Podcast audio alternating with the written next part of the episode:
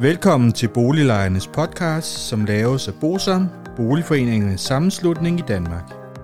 Bosam er en engageret og aktiv lejerorganisation, som har specialiseret sig i at bistå og rådgive beboerorganisationer i private udlejningsejendomme og afdelingsbestyrelser i almen boligejendomme. Formålet med Boliglejernes podcast er at informere lejerne om nogle af de problemstillinger, som vi ved, at mange lejere ofte spørger om samt at give mulighed for, at nogle aktuelle problemstillinger bliver belyst ud fra et lejerperspektiv. Boliglejernes podcast er lavet af lejere til lejere.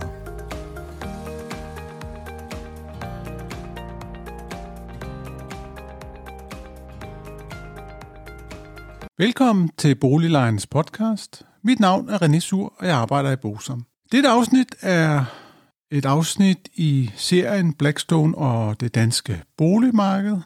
Denne gang skal det handle om Holkenhus, som var indblandet i en af de første store kampe mod Blackstone i sommeren og efteråret 2019. Vi vil se ganske kort på selve sagen, lidt på, hvad er Holkenhus for en bygning, og så vil vi forholde os lidt til det ejerselskab, der ligger bag ved det selskab, som opkøbte Holkenhus. Fordi der er nogle sjove ting, som jeg ikke kan undlade at fortælle om.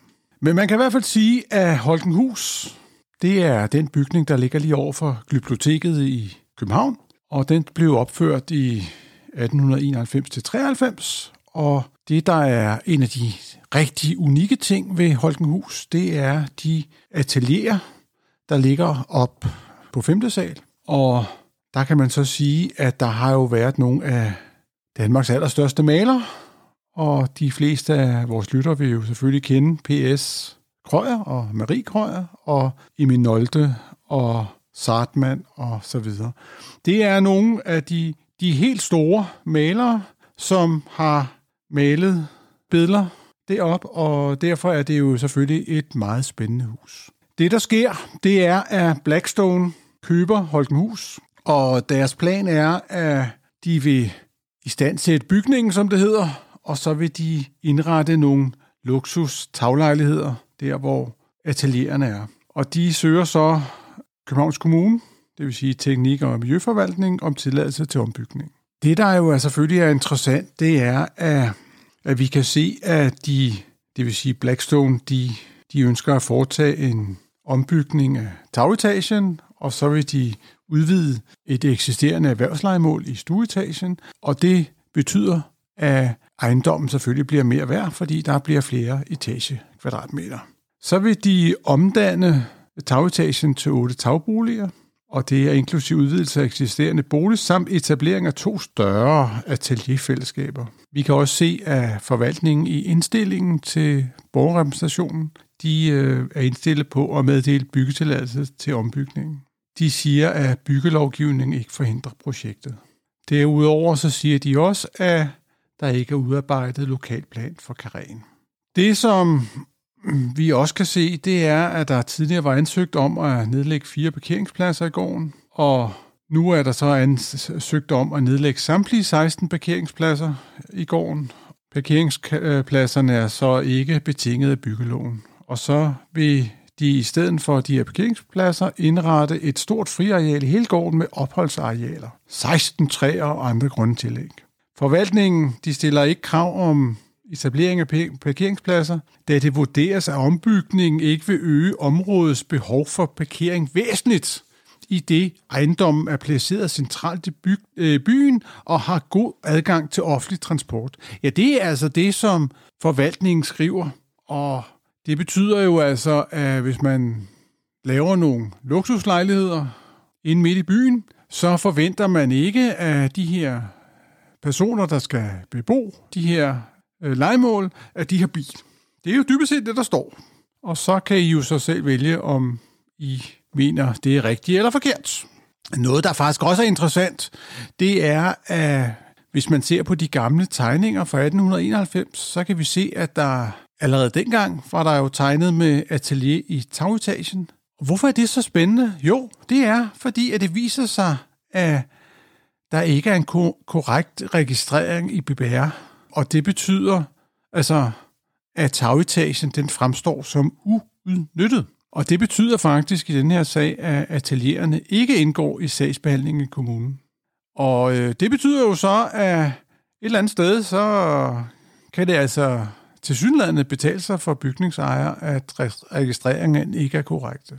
Da den så kommer i borgerrepræsentationen, så øh, ligger der selvfølgelig en masse forskellige bilag, og det, jeg synes, vi lige skal dvæle lidt ved, det er, at der ligger faktisk et notat omkring handlemulighederne og konsekvenser i sagen øh, om bygningen af Holkenhus til tagboliger, og det er så til borgermestationsmøde. Der skriver forvaltningen blandt andet, der er stillet spørgsmål, kan øh, borgermestationen stemme nej til at give en byggetilladelse? Og svaret er, nej, det er ikke muligt at nægte det ansøgte med hjemmel i byggelovgivningen, som afgørelsen alene skal træffes ud fra. I indstillingen er det politiske rådrum beskrevet. Her er der blandt andet beskrevet, at lokalplanlægningen ikke kan hindre en eventuel nedlæggelse af eksisterende atelierer i tagetagen.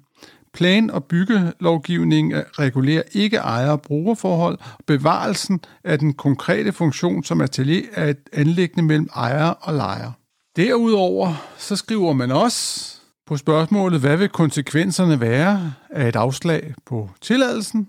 Og svaret er fra forvaltningen, hvis forvaltningen meddeler afslag på grundlag af en politisk beslutning, der strider mod byggelovgivningen, forventes afslaget at blive påklaget. Og i så fald vil kommunens afgørelse blive underkendt af klageinstansen.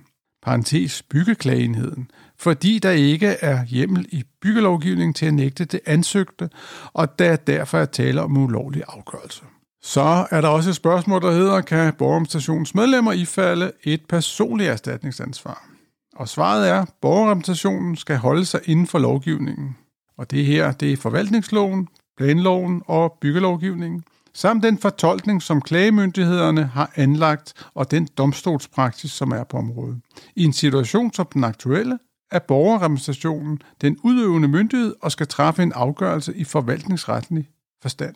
Afgørelsen skal således være savlig og fagligt begrundet. Det er jo yderst interessant, at man vedlægger sådan nogle ting her for at lægge lidt pres på politikerne. Sådan føles det i hvert fald, når man læser det her et par år efter. Og jeg kan godt huske, at, at der var mange skriverier i pressen om, omkring den her sag, fordi at, at der blev, blev lavet en, en masse god presse på det, og øh, det var sådan set rigtig fint. Men jeg tænker lidt på, jamen var det de rigtige oplysninger, som forvaltningen tog udgangspunkt i? Altså, var det rigtigt, at registreringen var forkerte, og det derfor ikke var en del af, hvad hedder det, af, øh, at det, de skulle tage stilling til? Det er det, som øh, vi kan se, lejerne skriver til kommunen. Hvis det er det, så vil det jo have været godt at få det afklaret. Vi kan ikke se det i, i sagen. Det er der ikke svaret på, men det er da yderst interessant. Så kan vi se, at der var nogle ganske få, der ture oven på den her omgang og stemme imod og hatten af for det. Og så kan vi så se, at der var rigtig mange, der var et stort flertal, der stemte for, at den her ombygning kunne få lov at gå i gang.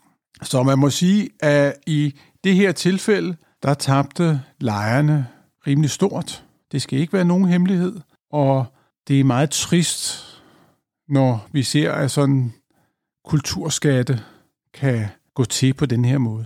I den her sag er det jo også lidt sjovt at se på, i hvordan strukturen, ejerstrukturen er i det her selskab, der har købt Holkenhus. Jeg var lidt inde på det i et af de tidlige afsnit omkring, hvordan det hele er bygget op. Og vi kan se her, at selskabet DK Reciproco 2 APS den 11. januar 2018 køber Holkenhus for 157 millioner. Det ejes af et selskab, der hedder Resi Holco 1 APS, som igen ejes af et selskab, der hedder Resi Topco 2 KS. Det er sådan, som det ser ud i dag, her i slutningen af februar 2021. Det, som er interessant her, det er, at hvis vi ser på det her Resi øh, 1, så at gå ind og se på det, så kan vi se, at de ejer en hel række selskaber, ligesom det, der ejer Holkenhus. Og nogle gange er det jo altid sjovt at gå ind og, og se på nogle af de her selskaber. Det er sådan, der skal man måske være lidt nørd, men det er faktisk lidt interessant. Jeg valgte, rent tilfældigvis, det ved jeg godt, men jeg valgte at gå ind og kigge på et af de selskaber, som ejes af Resi Holko 1 APS, og det hedder Resi Propco Nørrebrogade 90 APS. Og det skal lige siges for god ordens skyld, at det her holdingselskab, det er selvfølgelig stiftet med 50.000 kroner i egenkapital. Og de ejer så hele, alle de her mange ejendomme. Men det er en helt anden historie. Nå, men hvis vi er tilbage til øh, det her Nørrebrogade 90. De købte tilbage i 17 den her ejendom af et selskab, der hed Copenhagen Capital AS. Og, og hvad det så for et selskab? Jo, det hed tidligere Klimainvest, og det er der måske nogen, der kender. Det ejede blandt andet nogle vindmøller. Det var dengang.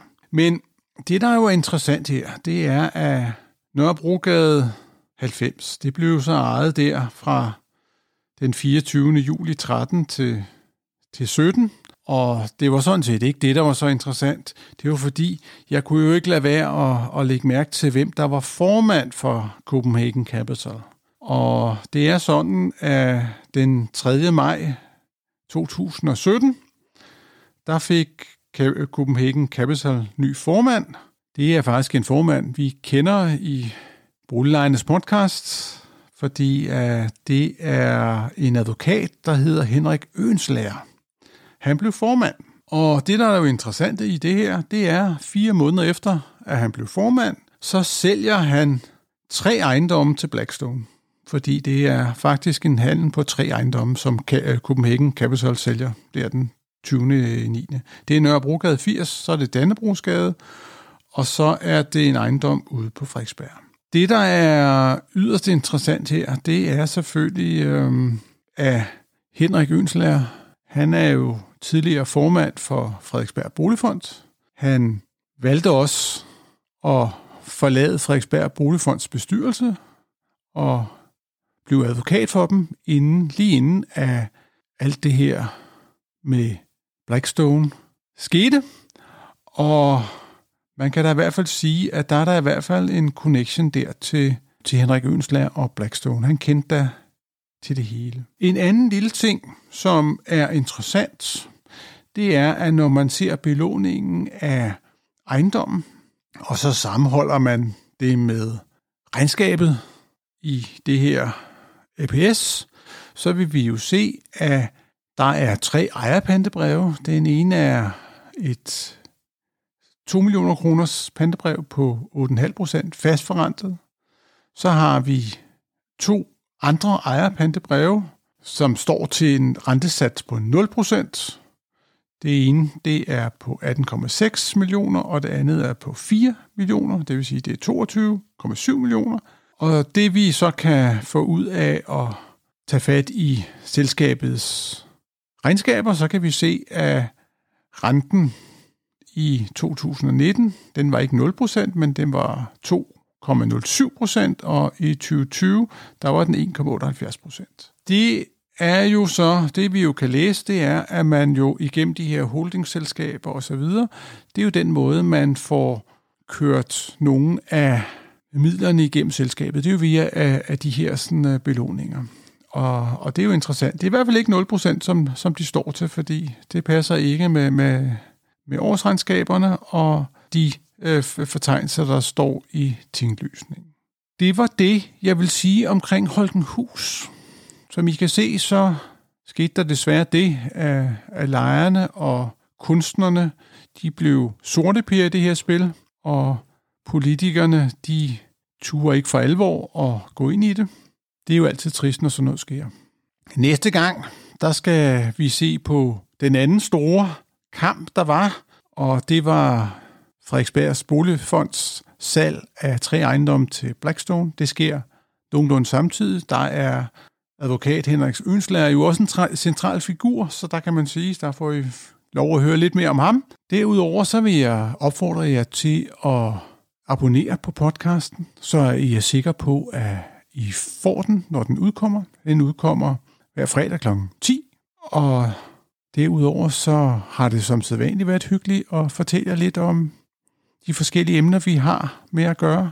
Og derudover, ha' det godt. Vi ses. Hej hej. Hvis du synes om Boliglejernes podcast, vil vi blive rigtig glade, hvis du deler episoden med dine venner, og måske giver os en anmeldelse og nogle stjerner i iTunes, så vi derved kan komme ud til mange flere lyttere. Oplysningerne i denne podcast er udtryk for vores opfattelse af retsstillingen på nuværende tidspunkt. Men husk, at retsstillingen kan have ændret sig, når du hører denne podcast, da der kan være kommet ny lovgivning eller praksis på området. Den videre er vigtigt at være opmærksom på, at gennemgangen i denne podcast alene har været overordnet for at give et overblik og derfor ikke kan regnes for en udtømmende gennemgang af emnet.